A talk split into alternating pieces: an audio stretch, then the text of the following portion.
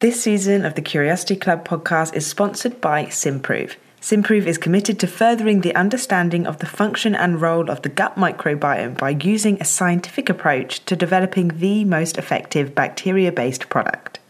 Put simply, Symprove helps to support your gut microbiome and balance your gut bacteria.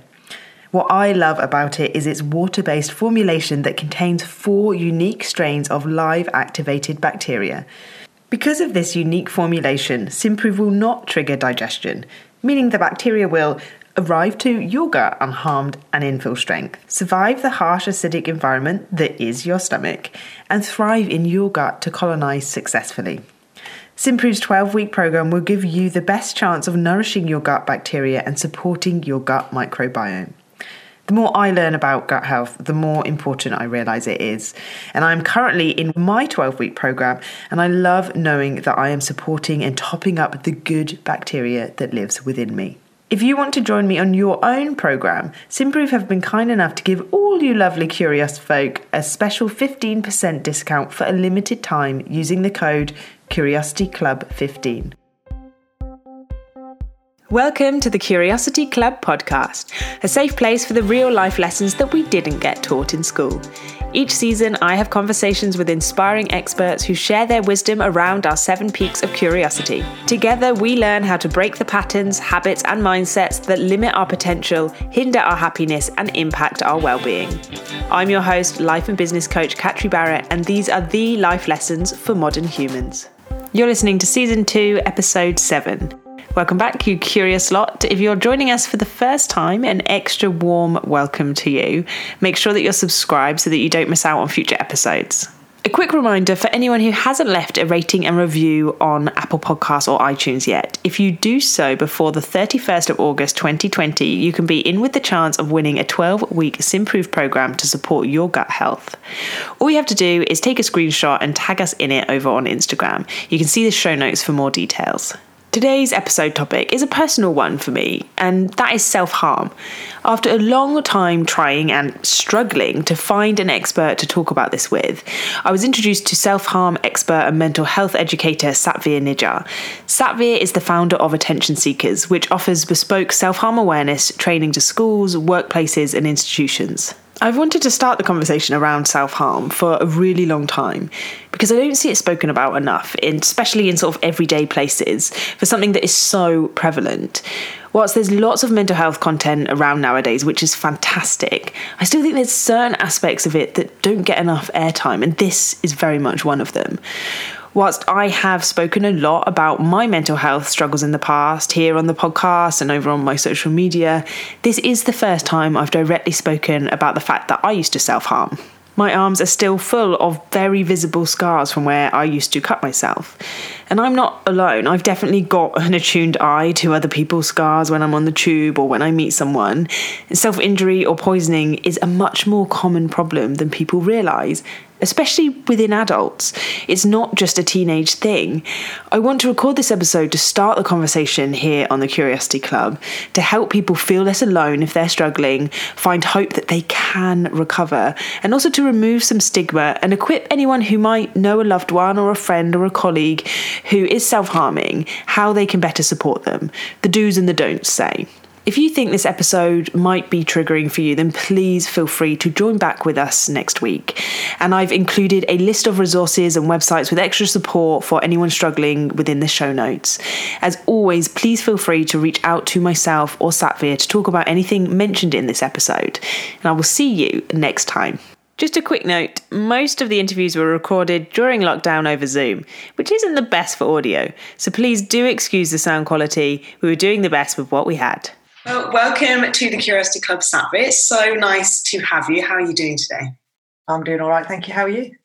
I'm very well. We were just talking about the beautiful weather and being very British and before we got started that we've got in the U K at the moment. But to kick things off properly, why don't you um, start by telling us a little bit about who you are, what you do, and what led you to where you are today? Oh, feels like a dating exercise. Uh, so I'm Satveer. Uh, thirty-eight from Wolverhampton, originally Nottingham, um, but I deliver self-harm awareness training nationally. So um, I deliver to professionals of all backgrounds, not just education and health staff, but all backgrounds. Workplaces are becoming more common now as I do more work on mental health. And I also go a lot into schools and deliver to young people, so P S H E sessions. So if you remember back to school when we used to have the talk on don't do drugs and don't have sex, um, all of them kind of things, I raise awareness about mental health, self-harm and suicide awareness. Um, and also on top of that, I do things like this, um, raising awareness about mental health. And I share a bit of my own story as well, just to break stigma and say it's okay to talk and there's no shame in experiencing mental health difficulties. Mm, and I think, and that's why I, I was so keen to invite you on and speak to you. And it's some, this is an episode and a topic that I have wanted to explore in my work and in, in the Curiosity Club for a very long time. Firstly, because, as you said, it's something that oh, I just don't think is talked about enough. I don't, certainly don't see it in uh, being spoken about kind of in the well-being space generally. In certain areas it is, but it's not kind of, it, I don't think it, it's talked about enough or in the way that it should. And whilst I have always been very open about my own personal experiences with mental health, Um, and mental health issues in the past, I haven't actually ever spoken about the fact that I used to self-harm for many, many years, and I still have many, I still bear the, the scars from it. Um, so it is something that I am I'm really looking forward to and um, kind of to unpack with you a little bit here today, and just start having the conversations, opening up the, this conversation on this platform, because I think it needs to be had more often. Can you kind of start, I think, by just defining what self-harm is, what and how, you know, what the different forms are, and what is the difference? Something we've talked about um, when we spoke before is the difference between self-harm and risk-taking behaviours. Can you dive into that a little bit for us? Yeah, one hundred percent, because I think that's a big thing. Um, when I deliver training as well, we spend a lot of time looking at a definition, like forty-five, fifty minutes, because it's easy just to throw the phrase around. And a lot of us do self-harm, or they're self-harming, or I've heard about self-harm. But how often do we actually stop to think about what it is that we are talking about? So self-harm, depending on what you're looking at, where you're getting your information from, can mean an array of things. Um, but I'm going to narrow down that definition. I'm going to go more with the NICE guidelines. Um, so NICE are the National Institute of Clinical Healthcare and Excellence. So their definition looks at self-harm as self-poisoning and self-injury. So, um, you know, just be aware I'm going to openly talk about self-harm. Um, we're looking at things like cutting, burning, scratching, headbanging, hair pulling, um, as things like self-injury. And then the self-poisoning, things like overdosing on medications and drinking substances you shouldn't drink, like bleach and shampoo and things like that. And together, these form self-harm behaviours. Um, We're not going to be talking about wider forms of self-harm, which is what you can call the drugs, alcohol and eating disorders, though the intentions and the triggers can be the same for both. You know, the functions of the behaviour can be the same um, for drugs, alcohol and eating disorders as they can be for someone who's cutting. And the risk-taking that you mentioned, and what kind of things do you mean by risk-taking? Well, I think when we, we had a brief sort of discussion before, and I was, and I was again... wondering what the different definitions are, and, and things like we talked about kind of sleeping around and having sex with lots of different people, and there were there was a few other things that when we kind of unpacked, and you you defined it as that's that's not in the realms of the NICE guidelines that you, that you work. And I thought that's quite interesting to, I think, highlight that for people so that they can recognise within themselves and other people the difference between self-harm in this context and in this within this definition, and also what they can acknowledge and begin to observe risk-taking behaviours. Yeah. So the kind of behaviours you just mentioned, whether it's sexual risk-taking, criminal risk-taking, sabotaging relationships, provoking fights, going missing, and stuff like that, can cause harm to the individual. There's lots of harmful behaviours, harmful to oneself, you know, but that's not the same as self-harm. So these types of behaviours, if someone you know is engaging in them types of behaviours, that doesn't mean that they're self-harming. We need to be concerned about them potentially, because that may be an indicator that this person's going through some form of distress and they're seeking something from engaging in these risk-taking behaviours. Also, the risk-taking behaviours that we've just mentioned may lead to harm to the individual by others. You know, when you've got grooming and modern day slavery and county lines with younger people, abuse, all these kind of things. Um, and also engaging in risk-taking behaviours may lead the individual to turn to the wider forms of self-harm, drugs and alcohol, develop an eating disorder, and or start self-harming in the forms that we'll be talking about shortly. So it's not about saying, okay, because they're not self-harm, we're going to ignore them. It's about saying, right, why is this person not settling down in one relationship? And you know what, looking at sex, because it does come up a lot, for someone it might just be that they just want to experiment and have a good time, and that's just who they are, and that's absolutely fine. But it's just about being aware that it might for some people mean that they are going through something and they're struggling to manage their emotions, and picking up on it, not waiting for it to turn into something more recognisable.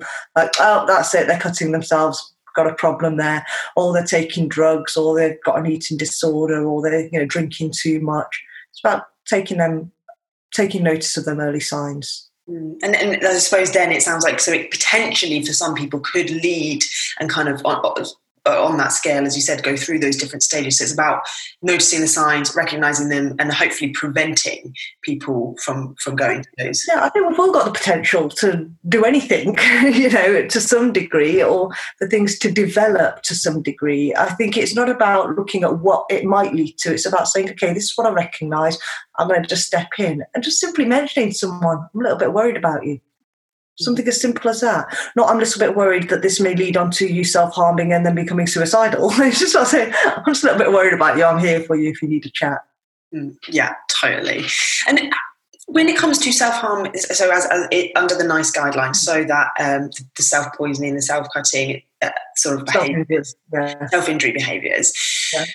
How kind of common is that, and who who does it affect?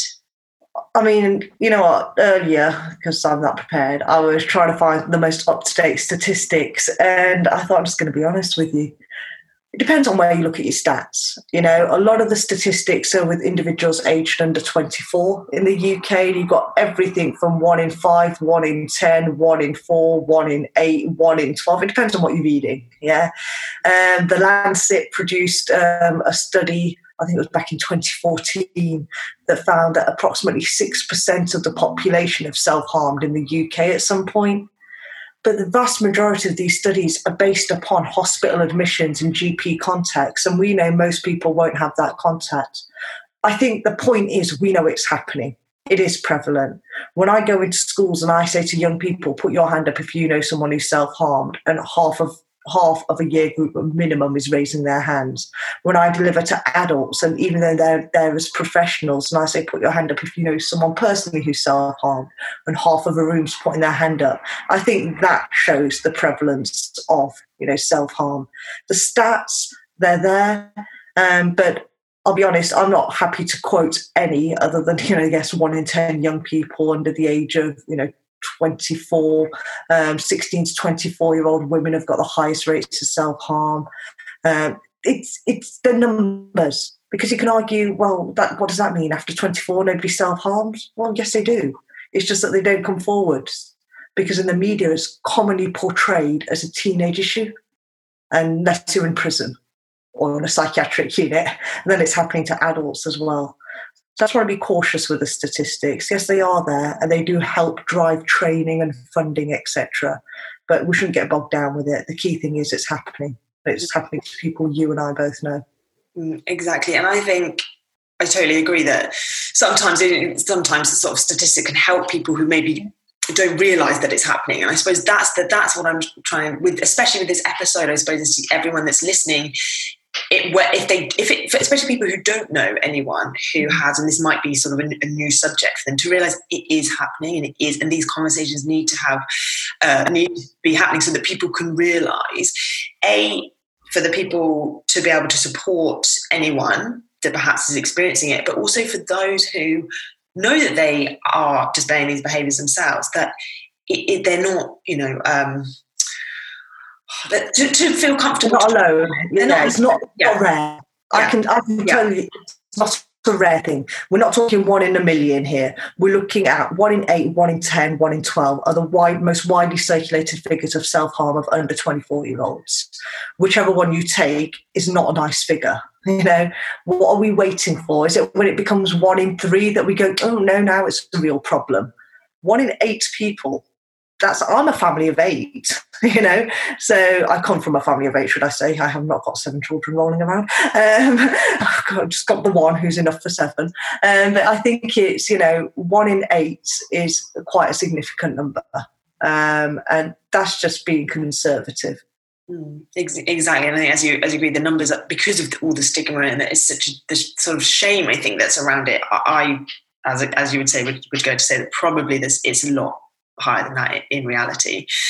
And something that I always kind of wonder, the curious aspect within me that's always there, and is, and someone who's who's gone through this myself in in the past, is why is it that some people go turn to sort of self-harm and some people don't? Is that something that you kind of explore within your work, or that you're beginning to see patterns or understand?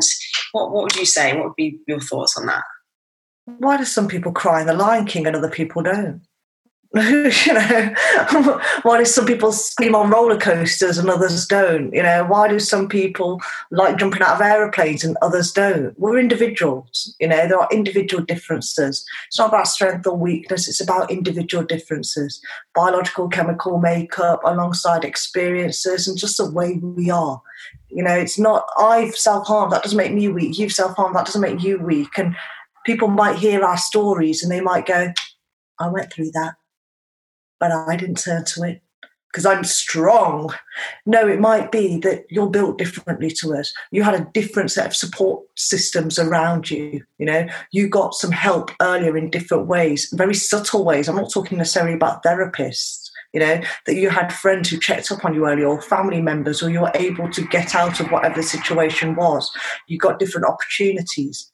I think there's a whole host of reasons. Wouldn't it be great to say, oh, yes, there's this faulty gene? Yeah, it's a faulty gene, you know, or it's, you know, something to do with height or weight or eye colour, or it's, it's, it isn't. It's individual differences. And I think, again, it's not something, in my opinion, that we should home in too much on. Instead, we should look at, okay, when we know someone is struggling, how do we support them?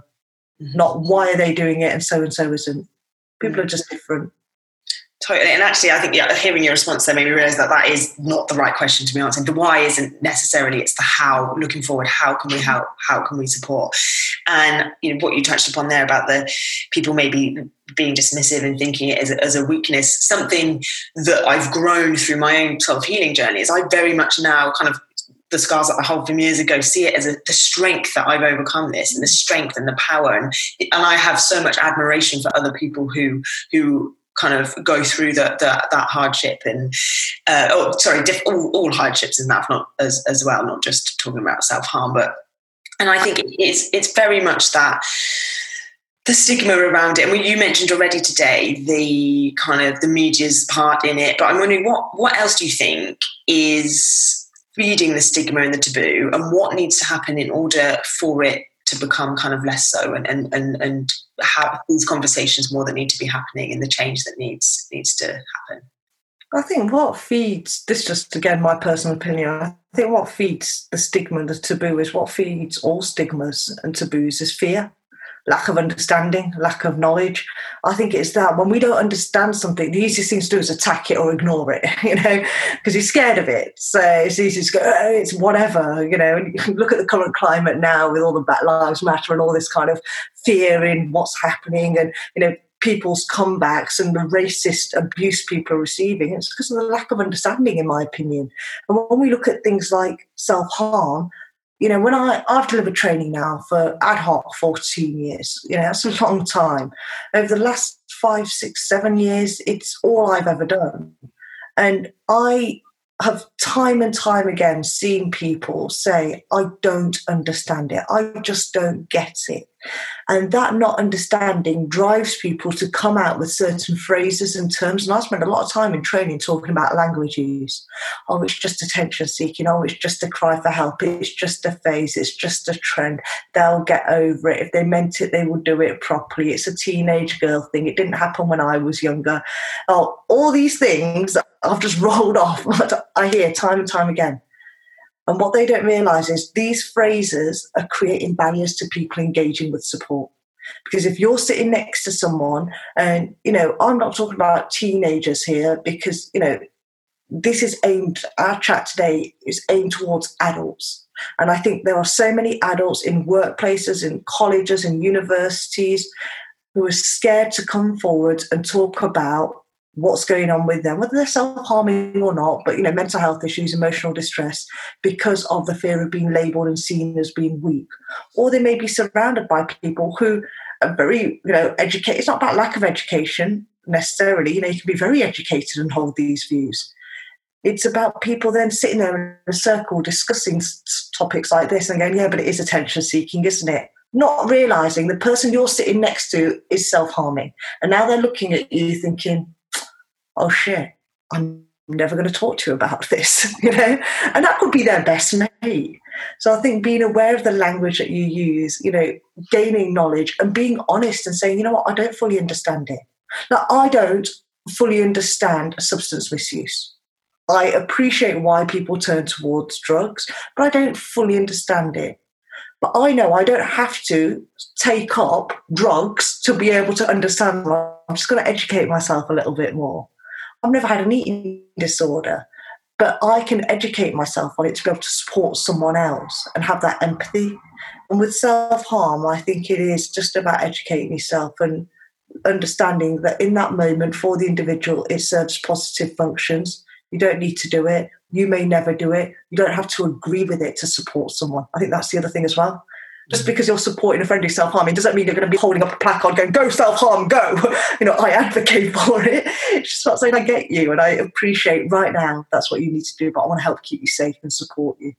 Mm. Oh, so, oh, so much of what you just said in there I think is so, so many important reminders for people that you don't need to understand it. You don't need to agree with it, but you can still support it. And I think, as you said, it, it's that education and lack of knowledge that people are afraid to... It's one of those things, I think, it's the, it, the fear around it is just like, oh, don't look at it, don't talk about it, just don't acknowledge it. That British thing, if it, you don't talk about it, it's not there. And also, or the opposite, if we acknowledge it, it's going to encourage them to keep doing it. And it's so sad that I still have medical professionals come on my courses and share stories with me about, you know, we were taught that. That's what I say, we were taught that. Don't give them that empathy and that care. Because the NICE guidelines, a lot of them actually came about around self-harm because it was found that individuals presenting to the emergency department weren't being given the same care, empathy and compassion and dignity and respect that those who presented with the exact same injury, say, not through self-harm were. Because it was seen as, you did it to yourself, you don't deserve the care and compassion. Thankfully, things are changing massively. I know there'll be people listening to this going, rubbish, I was down at my hospital last week and they, you know, we know there's still incidents where things aren't great, but massive steps are being taken. But just because you acknowledge it doesn't mean you're supporting it or encouraging it. You know, we've got to remember that you're helping keep someone safe. So I suppose with that then, building building upon that, what, what is it that people need to know? What, what who, to, to educate? Let's start with, and as I think... It's sort of the two two areas here. Let's start a bit for individuals who um, don't self-harm themselves. What do those individuals need to need to know? Um, I'll, I'll use an analogy that a lot of trainers who deliver around self-harm use. Uh, it's called the crap day analogy. So work with me, Catri. You can be my person. Um, it, it, I want all listeners to be thinking about last time they had a crap day, okay? And a lot of people on their crap day have a go-to moment, don't we? Like, when I get home, I'm going to, yeah? That kind of thing. So, like, my go-to moment is, and don't judge me here, um, I scream at my kid. Yeah, she's a full-ass grown woman now, you know, she's nineteen, so she's not like five. So I'll shout at her, I'll pick on her about left everything, breathing too loudly, blinking too slowly, whatever. I eat junk food and I smoke cigarettes while I vape now. What's your go-to? So you've had a really bad day. What do you think to yourself? What's your go-to, you know? It would definitely be eating. It would definitely be eating and probably a glass of wine. There you go, right? And why do you do these things? Just to make just make yourself feel better, escape the day. Yeah, Maybe. feel better and escape.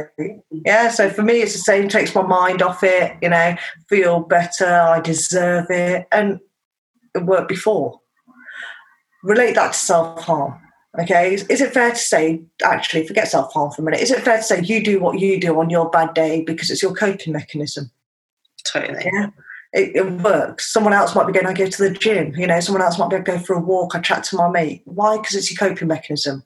It's your control. You can control the traffic, the people, the two meters going down to one meter, but not one meter, one meter plus. You can't control, you know, the queues. You can't control the lack of bread in the supermarket. You can't control that meeting, but you can control what wine you drink, what T V show you watch.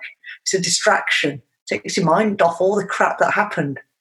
It's a release. Maybe not what you're doing, but when I shout at my daughter, as wrong as it sounds, I do get a release. For someone else, it might be through exercise or slamming things around. It's self-punishment. We shouldn't be drinking on a school night, you know. We shouldn't be exercising when we've got injuries. We shouldn't be staying up until four o'clock in the morning, binge-watching telly, but there we are. And in that moment, it works. But then the next day, you suffer. It's a way to feel something other than the crappy feelings you're feeling. It's a way of communicating your distress. When I walk in and I start screaming at my kid about nothing, she knows I've had a crap day. Someone else walks in and they go straight to bed, they're communicating they've had a bad day. And even if you live by yourself, you're communicating to you, you know, you're telling you you've had a crap day. And it's all them functions that I've mentioned is why someone self-harms.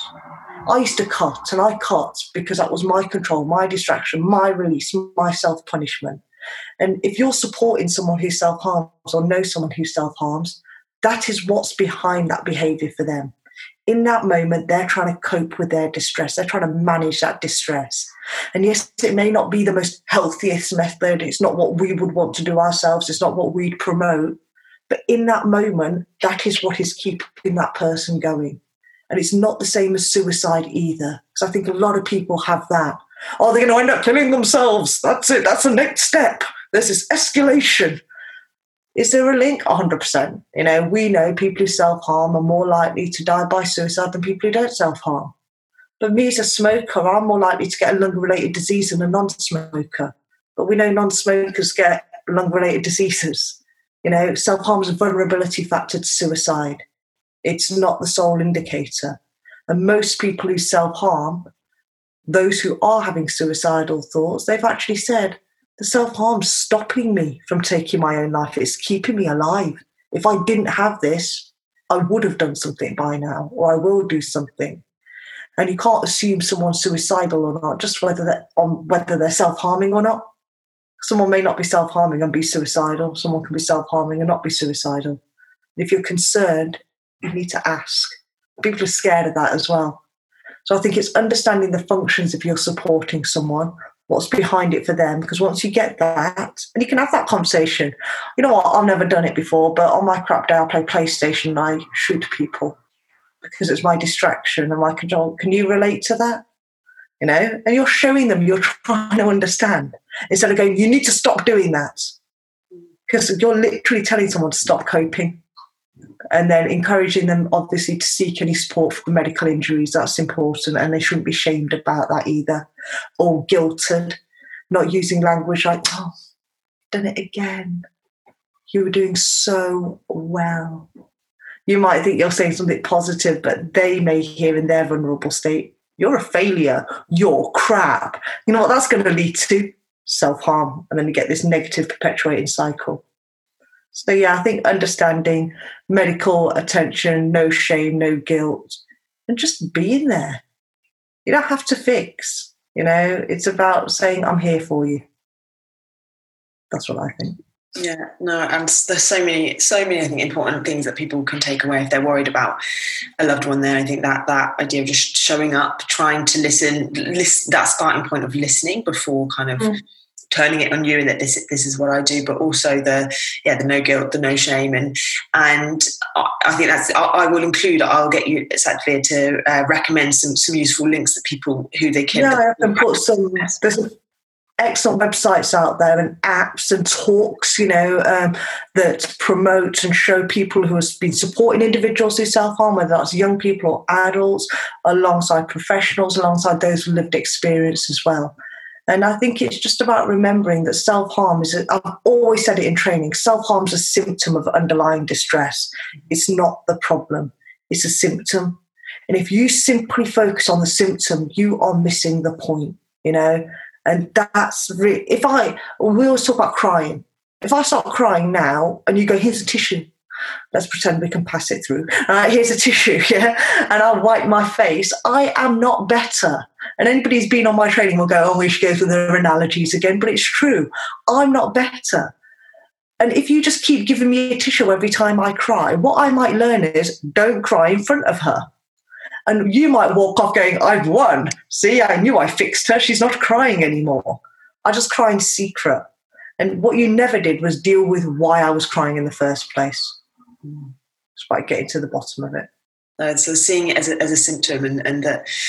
Yeah, I'm taking action from there. I think, and I will include those links. I'll put them in the show notes so that if anyone kind of does know anyone that they want to support, a loved one, then then they kind of have a, have a bit of a toolbox of places to be able to show. Again, not telling them, go to these places, but it sounds like just, just having um, that and sh- showing that you care through, that you're there and supporting them through um, giving them as well options.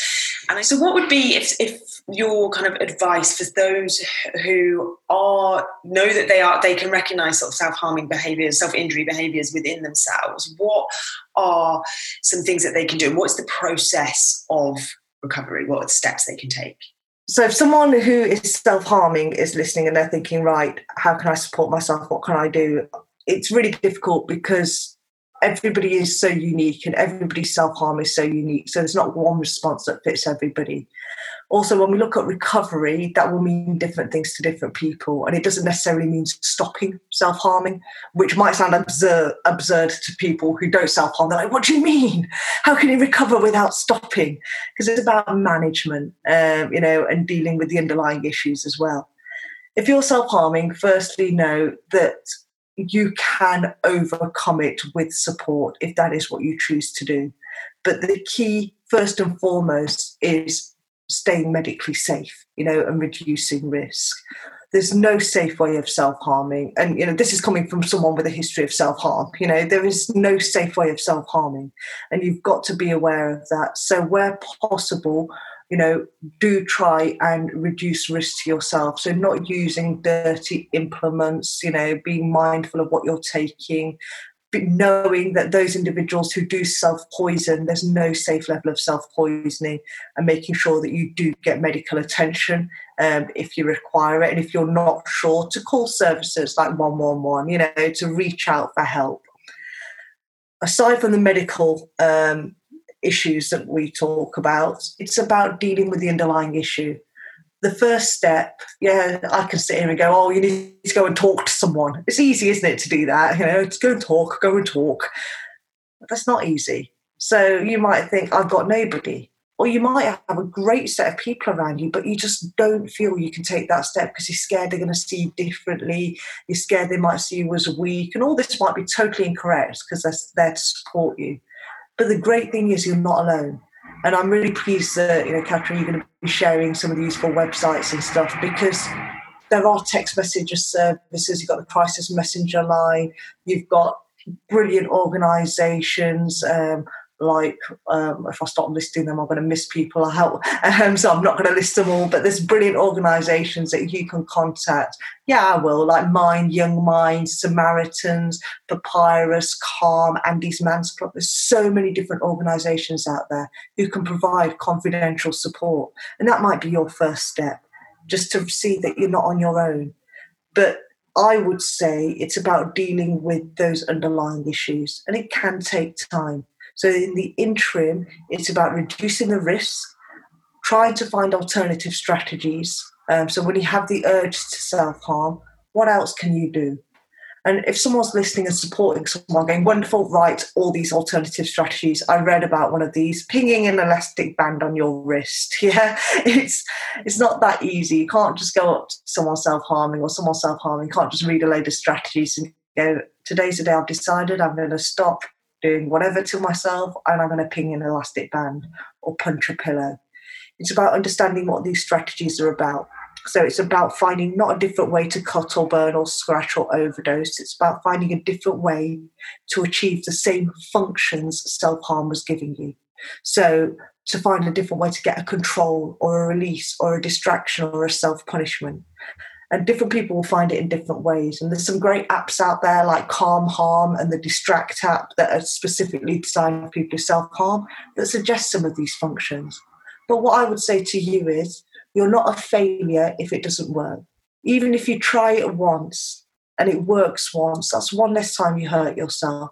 But you've got to understand, you've got to be able to deal with the underlying issue when you're ready, get support for it, reframe it.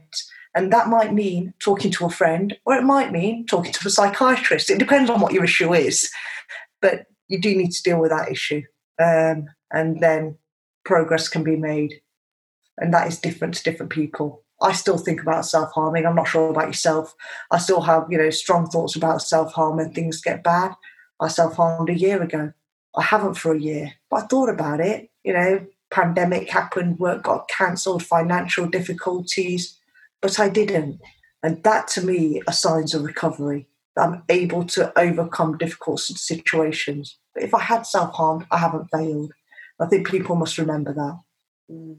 I uh, thank you so much for sharing all this, and I completely agree. And I think, I think it, it, this is useful and, and relevant for us. I, I like that we're both having this kind of open conversation with it. And I, exactly the same as you, it, it's still so ingrained, I think, in me as a, as a as someone who knows how habits and are formed with us in a habit that when I, in extreme times when I have, am feeling a particular surge of emotion that's uncomfortable. It is almost like a fleet, like a, a flash in, in my mind, and that of, of a go-to, and I think, and it comes up as a thought, and I have it. It's, it's probably has, yeah, been. It has been many years, not since I was a teenager, but it is. It deals even over ten years now. Still comes up as a flash, like, but you could do this, you could do this, and I completely agree. And I think it's being kind to yourself. It sounds like everything you said. That's the, one of the most kind and compassionate to yourself and anyone else who who you. who is experiencing um, these types of behaviours is the fundamental thing, I think, throughout this. You talked about not judging yourself as a failure, and that that not, not judging, yeah, just judgment, I think, isn't it? Mm. But also finding those coping coping strategies. And for me, that that self-knowledge and self-understanding, that working on my, the understanding myself and my inner thoughts and, and emotions, doing uh, kind of even understanding the emotions that make me feel like this. And when I can feel those emotions, knowing, okay, If I, it, what, what are the things that make me kind of release that? For me now, which I never thought, running is very much something which, God, if you told me that ten years ago, I would never have thought that. Um, but I, yeah, it, it certainly is something that for me has has never has. A, whilst the behaviour itself isn't there, the thoughts still come up for me, and I, you know, I want to share that with people to know that it, you, you're not, you are. You're not alone, you're not strange, you're not weird, you're not abnormal. Just be kind to yourself. No, I, I totally agree. And, you know, that running that you mentioned, well done, you. I downloaded the Couch to five K app for the pandemic and did it once. So that, that's what started that three years ago. That's what really? Got me into it. Yeah, that is the app that did it for me because... But I think I did. It didn't. I didn't do it in the exact eight weeks. Yeah. But I, I went back to it a couple of times, and that has now. I can now run ten, twelve K is the first I've ever run in one go. Which again, if you told me that even three years ago, I'd be like, God, no, I hate. I hate running. But part of the reason why I like it, I still, I still go through that. I hate this. I hate this. I hate this. But the yeah. reason why I love running is not only does it. I find it burns off my anxiety literally, yeah. but it also it teaches me that I can have thoughts. And they can be there, but I don't need to act upon them. So I can have thoughts like, I hate this, I don't want to go for a run, I'm going to stop, I'm just going to stop. And they can be there, yet I can still carry on running. And then afterwards, I feel so good because of I've achieved, I've I've coped with those thoughts yeah. and feelings and not acted upon them. And also, you know, when you look at running, what it gives you, that control, that distraction, that release. So we're going back again to them functions that we spoke about. I mean, I don't run. I get it from, um, I play FIFA with my daughter, and I aim to get as many players sent off as I can in one match. So satisfying, honestly. um, and I get that same release and distraction doing that. So some people run, some people do dirty tackles on FIFA, whatever works for you, you know. But the point is, we're achieving the same thing. You know, we're overcoming our distress, and people will always see things differently, and people will always judge, oh, well, you know, that's not very healthy, Satveer, you should do running, and other people like me will judge you for running because I don't have it in me to run. But the main thing is we're overcoming our distress um, without harming ourselves. Um, but if you are hurting yourself, you can get to that stage, but you need to deal with the underlying issue and be kind to those who are struggling. Mm-hmm. Absolutely. And I think on that that note, that wonderful note, there's been so so many different things. And I think to finish this, a question I like a few questions I like to ask um, everyone. And firstly, and you've you've given so much advice already, but what would be your biggest bit? And this can be sort of more general advice, but for anyone listening, what what would what would that be? Don't give up on you, and don't give up on others. That's, be nice. I think, you know, don't underestimate the power of being nice and the impact of being nice. That's what started my journey of engagement with individuals and opening up, or people who were nice to me. Not job titles, not how many years I'd known them, not anything like that. It was pure, simple niceness. And that starts with a smile. And I mean, smile at strangers. You know, I'm working at Asda at the moment, and I've put a rod in my own back, you know, of this pandemic, because I smile at every customer going, you know, which means everyone approaches me. But I'd rather do that, you know, because I don't know if I've made a difference to someone's day. So whether it's a stranger or someone, you know, be nice and check in with people. Um, yeah, and be kind. I love that. Be, be nice to yourself. Be nice to others. Simple, yet mm. very important. Another question that I like to ask everyone is, what does curiosity mean to you, and how do you think it is helpful, could be helpful?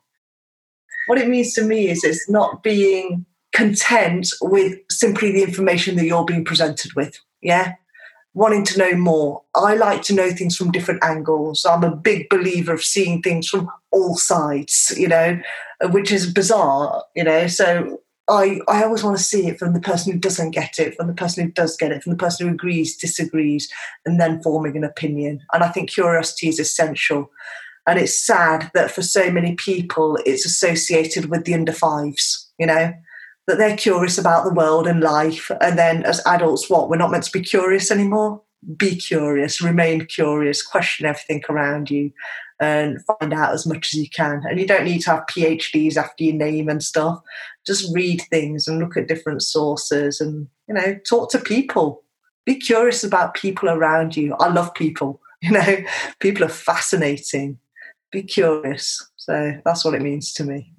I love that. I love that. Seeing everything, everyone with different perspectives, which you've got to talk to people to be able to do that, right? So, yeah, I totally love that and resonate with it hugely. That's what the Curiosity Club is all about. Um, tell everyone, where can people find you? Where can people find your work?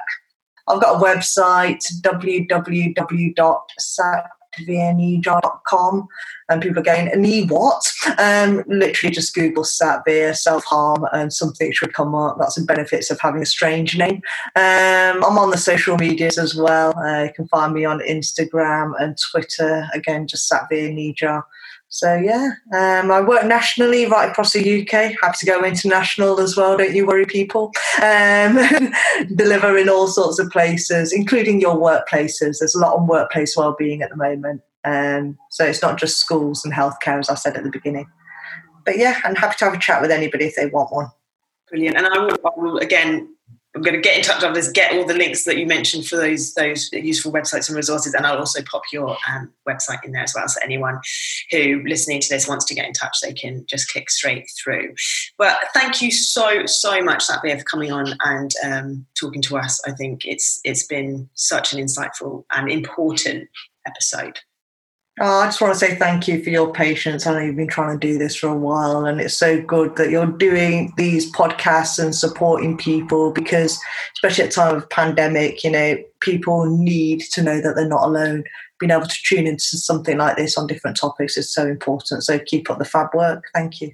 If you enjoyed this episode, make sure you leave a rating and review letting me know what your biggest takeaways were. I love reading each and every one.